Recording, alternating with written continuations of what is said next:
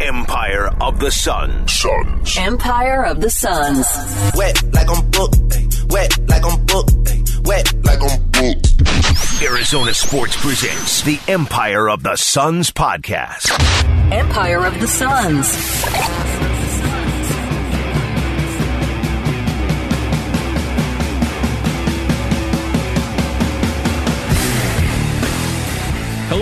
Welcome to the Empire of the Suns podcast. My name is Kellan Olson, joined, as always, by Kevin Zimmerman. Hello. I was just yawning as I, and I have no excuses because you woke up at three or four in the morning, and I'm, you know, six. Yeah, this will be a fun little joyride. I have been filling in on the shows for the last two to three weeks. I told all the producers once the season was over, I am ready to fill in wherever the hosts are taking vacations. Please put me there. That is how I would like to best utilize uh, my time working here as a paid employee over the summer and they let me do it, man. It's been really fun. Uh, obviously, this Bickley and Marotta show, as longtime listeners know, or even probably short time listeners honestly know, I am not a morning person, but I've been waking up at 4 a.m. to do these shows for the last four days and have had a lot of fun doing it. Of course, the classic dilemma here is.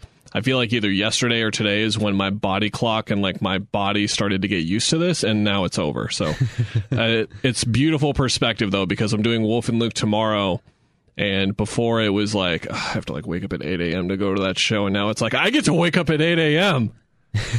I can't wait. I'm excited. It's been fun. Um, go check out some of the shows if you're looking for. Uh, I guess more of me. I don't know. Uh, I would say it. recommend the. We have it up on YouTube. 2016 to 2019 Suns trivia between you and Vinny. Vinny, obviously, in arena voice man of the Suns, so he sees everything. He has also an awesome memory. Um, I probably might have gotten five if I'm guessing how I would have done, but I was- got I got five. Yeah, I uh, I learned a couple things from my first time doing it. So sixty seconds. It's ten questions, and some of the questions are pretty long. Like it's it's not. I don't think Jared like proofs it to the point where this is possible to do in 60 seconds necessarily. So if I didn't think of a question immediately, I just said pass, hoping it would come back later. And then I later learned he told me like you can say the answer when another question's going on because I knew the Tom Chambers thing about book. but Yeah. it just didn't immediately come into my head, and I was like pass. I just wanted to keep it moving, keep it going. We had a lot of Suns guests on. We had uh, Brian Windhorst on today to talk about his, his ESPN article. We'll briefly hit on. Uh, we talked to Eric Gordon today. We talked to Keita Bates Diop earlier in the week, and I think we had uh, Bobby Marks on yesterday as well. So we had a lot of Suns related guests. If you want to go and listen there. We will say at the top of the podcast as well, uh, again, to go to long time, short time listeners, we have such an influx of that now more than ever just because of not only how much better the team is, but Kevin Durant existing on this team now.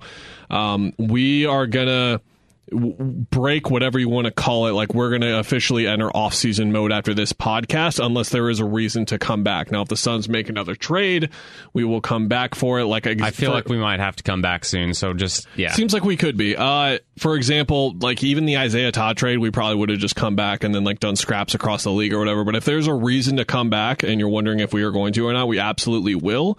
But if there is no reason to come back, we're not going to force the weekly uh, talking down because uh, you have a lot of responsibilities, as you just alluded to. I have a lot of responsibilities as well. Then again, we could be here in two weeks, bored out of our minds, uh, waiting for the baseball game to start in the Yeah. morning and just want a podcast to talk about basketball. So just keep an eye out on your feeds. Again, if anything happens, you should expect us to be podcasting the things that have been happening this week. There you go. He's still got it, even after seeing the sun come up instead of being awoken by the sun itself.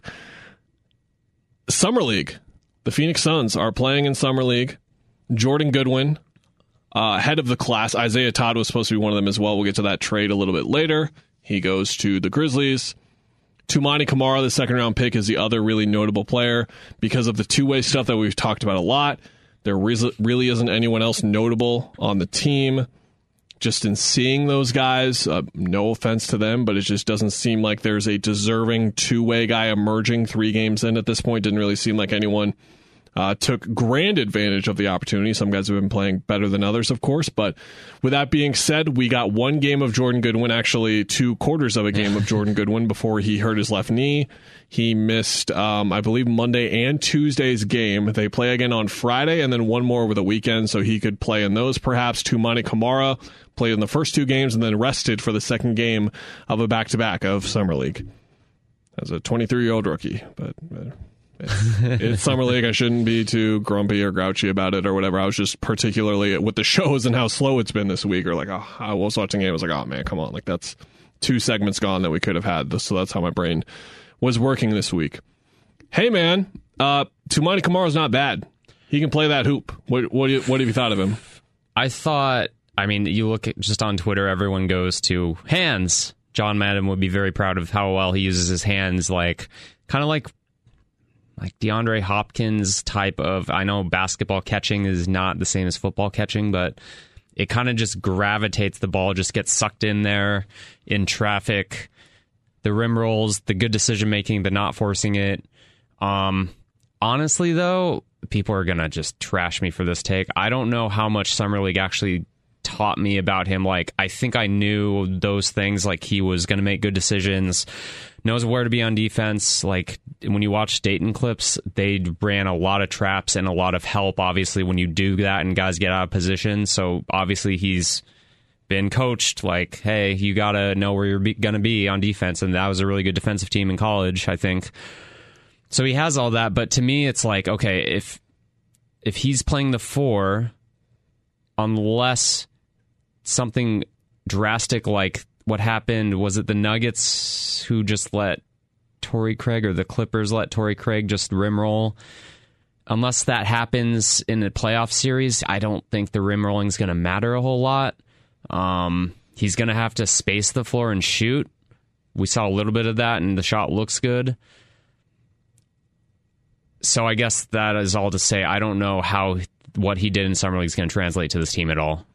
Okay, that's fair. And- Um, and I I, I think- agree to a certain extent. Yeah. Um, and what I'll say and what I wrote about is by far his most important attributes are going to, and the reason why he got drafted is because he is a versatile defender at his size, a great rebounder, fantastic rebounder, and has enough offensively for you to believe, have some upside. Like the Yeah. improvement in his three point shot, there's a little bit of off the dribble stuff, and more predominantly in summer league, his ability to screen and dive. And if you go off of the number one thing that he showed in these games, it was his ability to screen and dive and be a roller.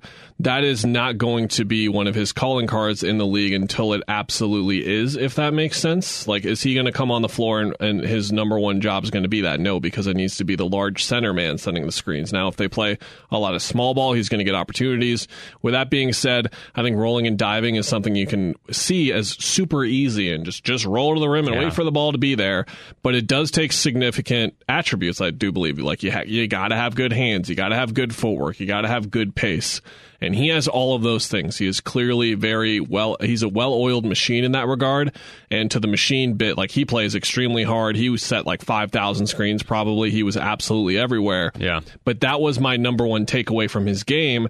And in a summer league format, uh, again, people who listened to this podcast back in 2016, when Devin Booker went to summer league, we didn't know that he could run pick and roll, and then we saw him run pick and roll. We're like, "Holy Toledo, what's going on here?" Now Yeah. it wasn't to say now we know Devin Booker was a steal at 13 already, and he's going to be a superstar, but it was you clearly have a skill set here that we did not know about. There's a big difference between pick and roll ball handler though and screener and diver as a four. So Yeah. I'm with you just because the best way to evaluate him is going to be in the regular season when he's actually out there and has to hit the one shot he takes in 18 minutes and has to not screw up on defense when he's a rookie and be a positive on defense because of how little he gives you offensively. I will say a little bit of extra. Um, we've talked about this forever. It's really nice in summer league to be able to see guys move. Yeah. Like I saw Ben Shepard on Indiana. I'm like, you're small. You are a small guard. I did not realize when watching you at the time just how small you are, but you're pretty small for a two guard, my friend. Um, when watching him, Yeah, he's bigger. He's bigger, but he's quick, man. Like off the dribble, he can get by guys. It's just the rest of the process. Yeah, I think I didn't know. I guess even watching college tape whether he was more okay. You can defend down to twos and like small threes. I don't know if he's there, but if he just packs on a little weight, then I see more small ball five, definite four. And again, the the rebounding and the rim rolling and the screening, obviously that's a hint to okay, this is what we see from you. So I think I learned kind of how they project him out more. Um, but yeah, no, I look, he had a great summer league, and for, again, for a second round pick, when he's the one who's just hitting 11 points in a couple minutes or whatever that one game, um, effortlessly and not like being forced or force fed. Um, Touch with both hands, good scoring instincts around the yeah, rim. Yeah. Um, then that's value at that pick, right? Because we were like, I don't know about 52. If they stay there, do they get a good a player who we can were actually pessimistic, contribute? at least I was. Yeah.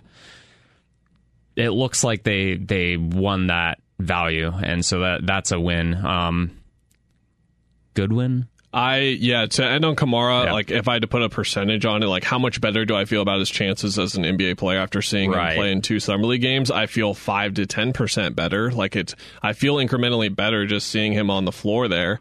Whereas like someone like Shepard, for example, I'd feel a little bit worse just seeing him on the floor next to NBA athletes size wise.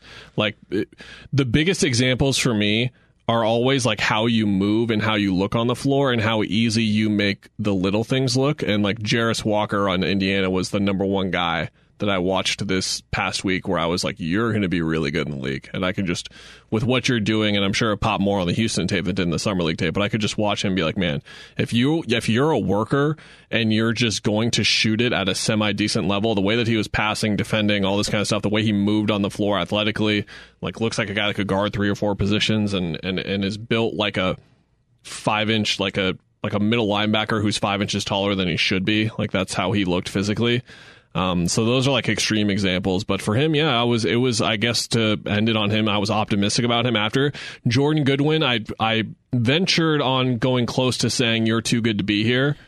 Um, which is a staple of our summer league discourse. Jalen Williams, for example, uh, Santa Clara, J Dub on Oklahoma City. He was out there for like three minutes of that game, and I was like, "What are you doing, Yeah. man? Get out. I understand Pull you're him, here. pull him. You're doing the Desmond Bane thing where you're going to run point guard like Jabari Smith Jr. did as well. But Jabari Smith Jr., Tari Eason, same thing. It's like, why are you out here? What are you Yeah. doing here, man? Like, you're way too good to be out here. And he, he was out there, and Jordan Goodwin was nearly there just with the comfort level they showed on. He was.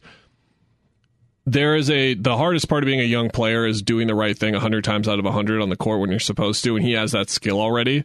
So in terms of him running the offense, making defensive rotations, making an impact there, it was just very evident if you were to pick out the one of the 10 guys who played NBA minutes consistently last year, like that's him right there. I mean, he was doing.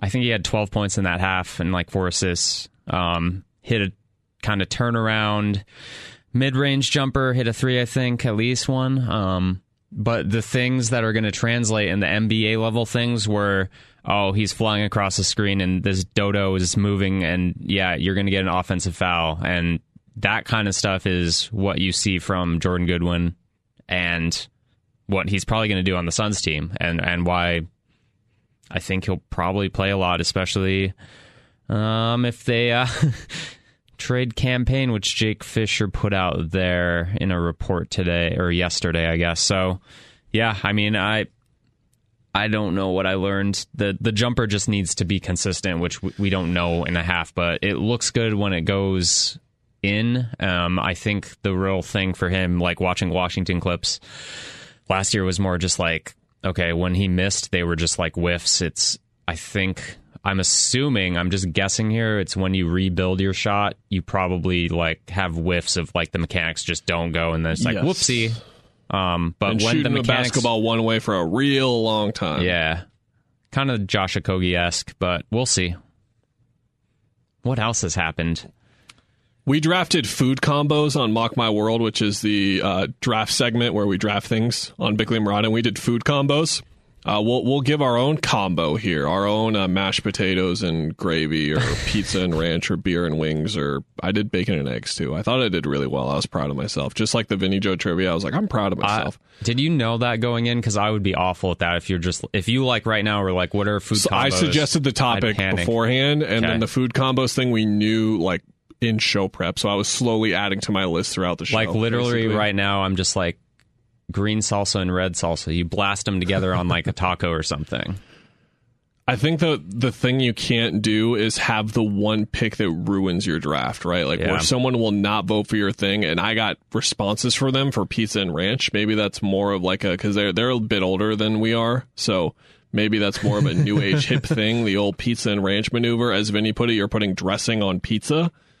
You But don't I- need to, but I, I guess not, but I think that it's one of those things where once you do it, you never go back. And, Yeah. and I, I am in that camp. If, hey, if my draft falls apart because I drafted pizza and ranch, then that, I just don't want to be on this world anymore, to be honest. And I don't want to win the draft if uh, that's what it takes. The combos that I was talking about, Suns made a trade, and that factors into a report that came out yesterday. Let me explain. See, I'm still doing the radio thing. I'm still Yeah. teasing this Look segment the to tease. keep them listening. We're just going, though. You don't- driving around their cars right now. It's like, what's he about to say? Well, I know what he's about to say. He's talking talk about the Isaiah Todd trade and the TJ McConnell report because I'm a very informed Suns fan. I just want to hear them talk about what they want to talk about. But in case you're driving and you don't know what we're talking about, yeah.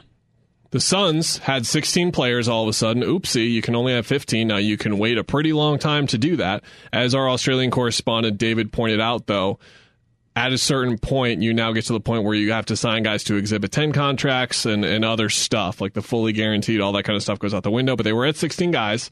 And we're like, okay, is there another trade happening? How long are they going to wait this out? Isaiah Todd's at Summer League. He seems like the obvious guy to cut in terms of if there was anyone to waive. Yeah. Uh, he gets traded to the Memphis Grizzlies. The Suns also send out two draft swaps. We'll point the first round pick swaps that we'll point out in a second. And back in return, they get three second round picks. One is in 2025, and the other two were in 28 and 29.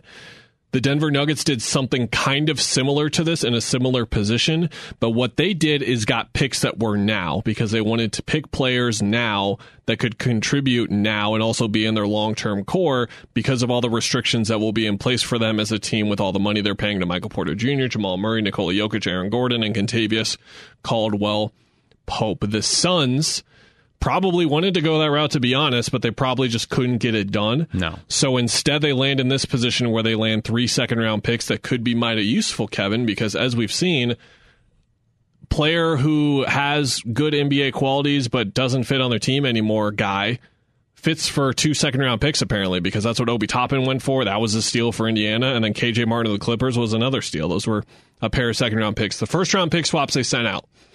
Okay, stick with me. Oh, we don't do we The first round pick swap in 2024. Yeah, we have to because this is the one time we're going to talk about it. And if it if we're still podcasting, as Bobby Mark said, who knows if we're even on this God green, God green or God's green Earth in 2030 or 2032 or whatever. Who knows if we're Who even knows? Yeah. around breathing this beautiful air, but in case we are, we'll explain that. So the 2024 swap, ignore it. Like something would go catastrophically wrong for that to be a factor. The 2030 swap was one in which was it 28 or 30? It's 30, right? I, I told people it's like I I don't it's not worth filling my brain with this. I can look it up. You can look it up. Can you look it up? Sorry, I, I can't look it up. You have a computer. I just don't trust myself right now. It's it's 20 uh 30. No wait. Is it? Oh my gosh. Why wh- which where are the details? Why is it taking so long for me to get there? It's 2028. okay. Um, is it what the? Yeah, no, it's 2030. My goodness, like the second to last graph. Woj, seriously, come on, man, you're killing me. Um, the 2030 swap. This is a swap that they gave up in the Kevin Durant trade. They were like, okay, how do you trade something you don't have? Well, swaps are weird, very weird, where you can basically combine them into other swaps. So essentially, what is going to happen is the Wizards the will la- get yeah. the lesser pick, or the Grizzlies, I'm sorry, will get the lesser pick between the Wizards and the Suns. This was in the Bradley Beal trade. I'm sorry, the swaps. I mentioned the Kevin Durant trade, but this is the swaps know. from the Bradley Beal trade. The first time Here- it's swapped, that team is in a better position than the second time it's swapped. Correct? Yes. Here is the example and why the odds have been greatly reduced in terms of this the value of this swap. If the Wizards pick ninth and the Suns pick 17th and the Grizzlies pick 24th, then the Suns move back to 24th All the way back. the Grizzlies move to 17, but the Wizards are cool. If the Suns pick ninth and the Wizards pick 17th, they take the Wizards pick. It is the lesser of those two first round picks. So something crazy would have to happen where basically both these teams are picking in the top 10 and the Grizzlies are not in the lottery as well for this to really factor in. The odds of that are very, very low. And most pick swaps actually don't really have a ton of value. And the Grizzlies' appeal of this is they get the chance, the off chance, which is worth it for them, because these second round picks are just going to be used to pick more young players. They have so many young players So many. already. Now, why would they take on Isaiah Todd when they have so many of these young players? It's not really about Isaiah Todd. It's just about the draft capital. That's really all this is about. They can move these swaps later on as well, and it could get even more complicated for the team acquiring those. But with that in mind, the ultimate end thing here is the Suns got three second round picks, and they got three, which are probably not going to be selections they make. I would feel confident in saying all three of these second round picks are going to be traded eventually. Just don't know when. But hey, look at that. Who? It's our old something. pal Jake Fischer from Yahoo Sports reporting yesterday. The Pacers, uh, quote, the Pacers have been mentioned in another possible trade discussion this week. Phoenix has continued to explore trade scenarios regarding reserve guard Cam Payne, league sources told Yahoo Sports, and Indiana point guard TJ McConnell has been one player on the Suns' radar. There was some talk around Summer League about developing a multi-team trio, blah, blah, blah, blah, blah. I hate blah, blah, multi blah, blah, team. blah. I hate multi team trades when you write that because every tr- team, every trade is a multi teamed trade. There's but- an Evan Fournier line in here, whatever. Um, oh, yeah. we have discussed this and because we went into the offseason knowing what limited pieces they had to trade like they can literally salary wise assuming they don't want to trade Devin Booker and Kevin Durant which they don't want to Probably and they not. will not do that they can only really trade DeAndre Ayton and Chris uh, and Cam Payne right now. So how can they make their roster better after free agency? This is one of the ways in which they can do it. They just acquired these second round picks.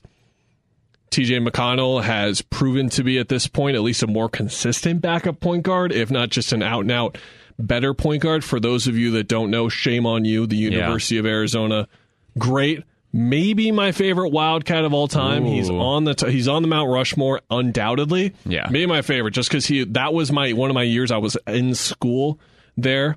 As I tweeted, I was in a lecture hall. I saw him. He looked down and saw my David Lee jersey, my Knicks David Lee jersey, and just gave me a good head nod. And I was like, man, I love you, TJ. I just already loved you before, but I love you even more now, TJ. You're the heart and soul of my basketball team, and I love it. So, with that bias aside, because I can cast it aside, that is my job to do that. TJ has established himself in the league the last couple of years as one of the better NBA point backup guards in the league. He has one of the best assist to usage ratios in the league, meaning for how much you have the ball, how much are you providing assists? Yeah. And he rarely has the ball, is rarely, more so rarely takes shots because that's a part of what take usage shots. not much of an offensive threat, but he can set guys up. Now, with that said, his turnover percentage is really high as well.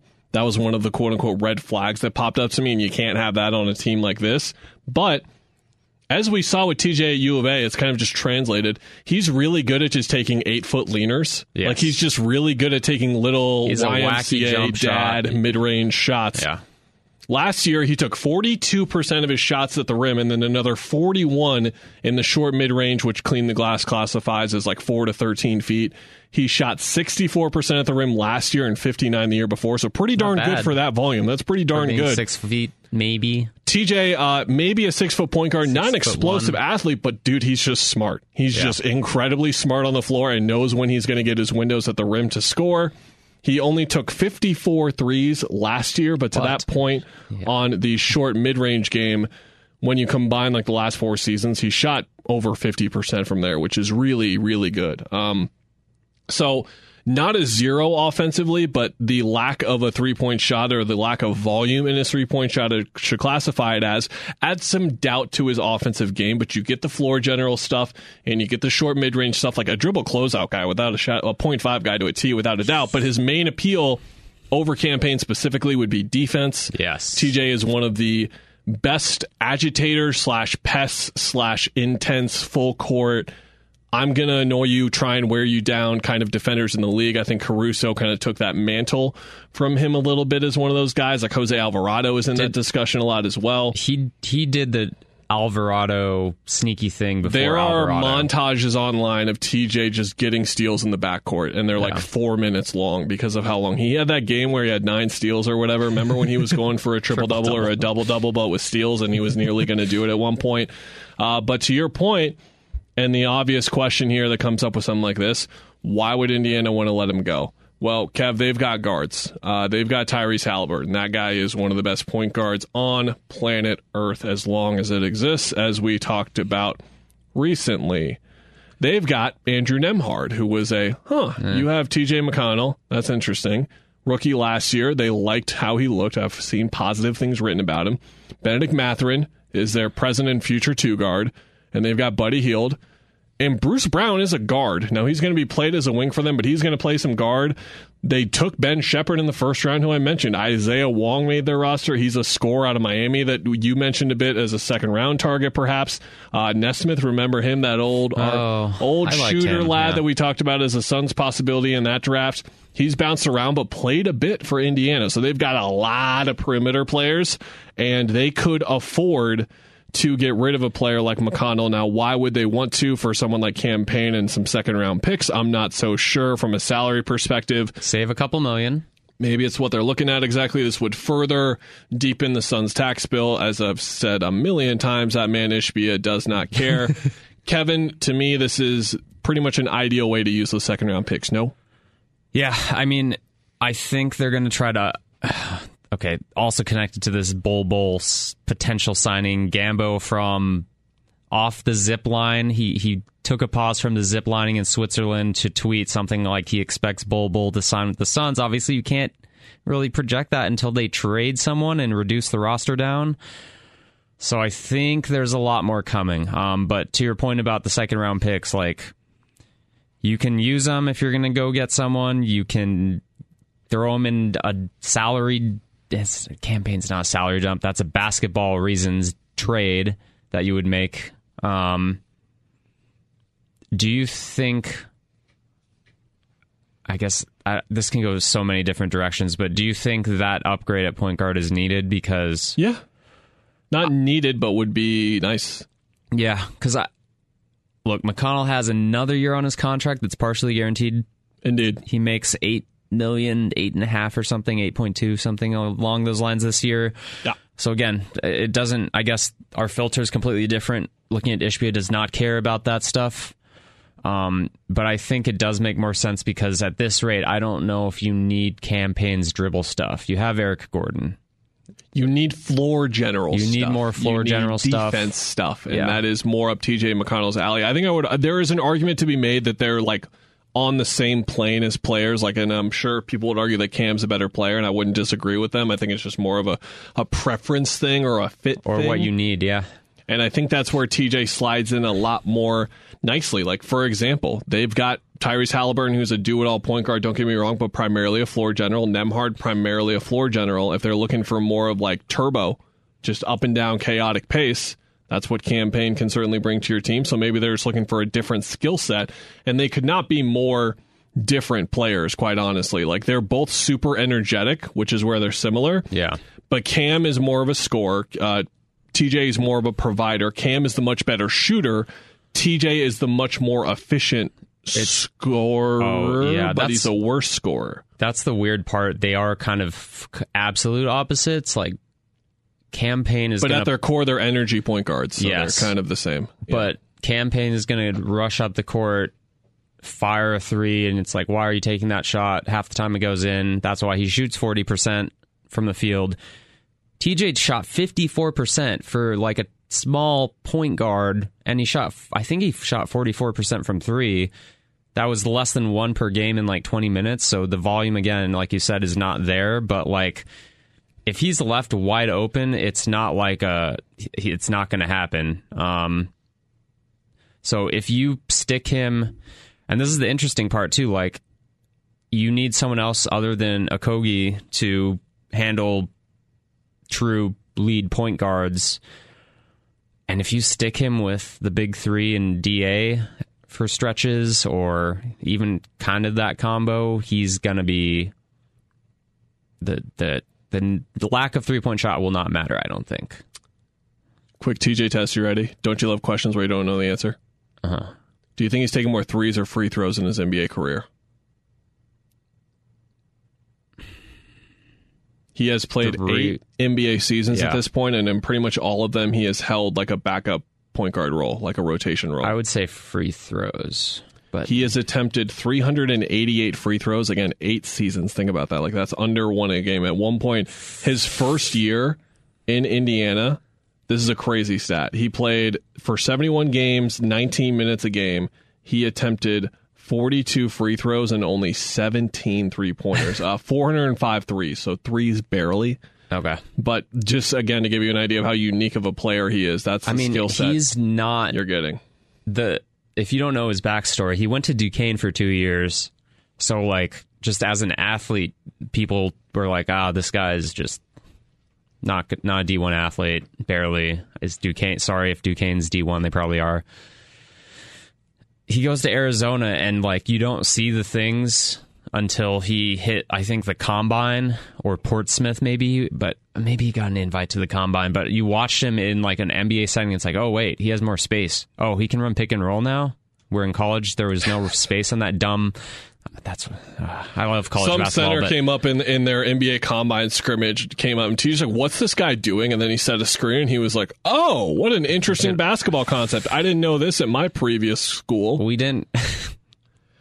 Man, We- glad do remember-. Good lord, man.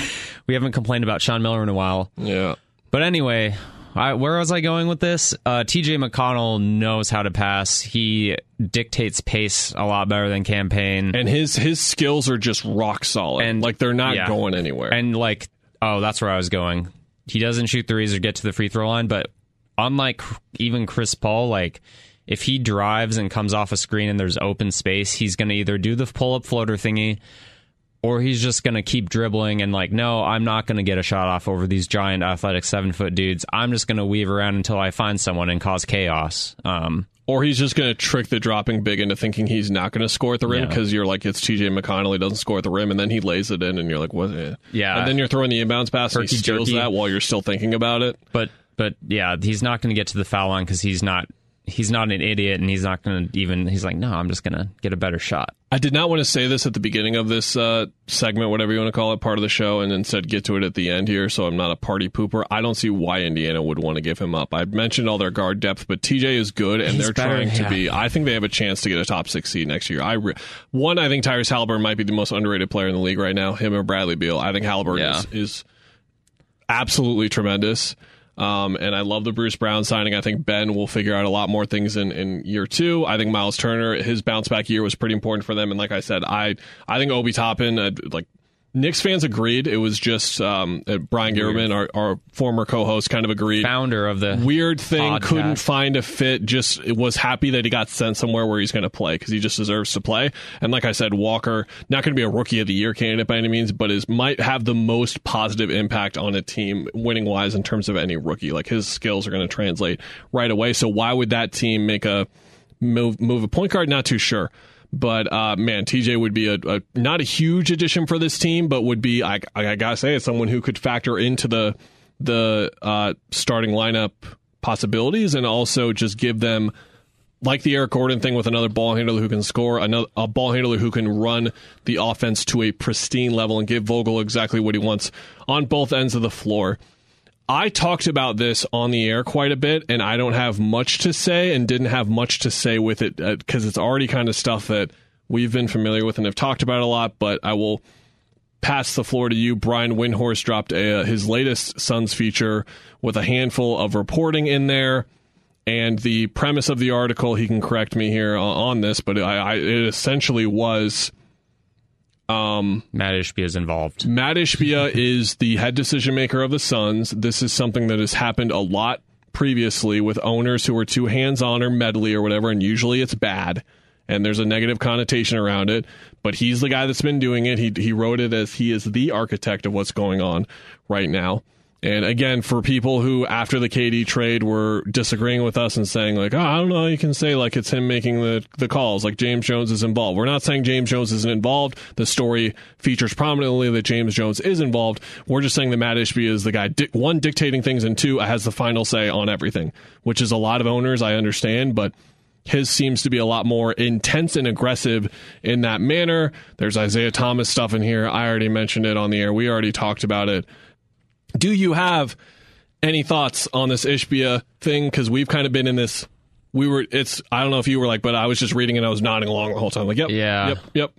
And and to be clear, like with the tone that I came across with there, it's a fantastic article. Go read it. Yeah. There's a lot of information there, but for as th- far as things that we can give you outside of just telling you to go read the article, I'm not sure what else we can say. I think beyond that, the the tidbit that was in there, and then you guys followed up on was Eric Gordon and the other vet minimum guys. Apparently, Ishbia recruited them.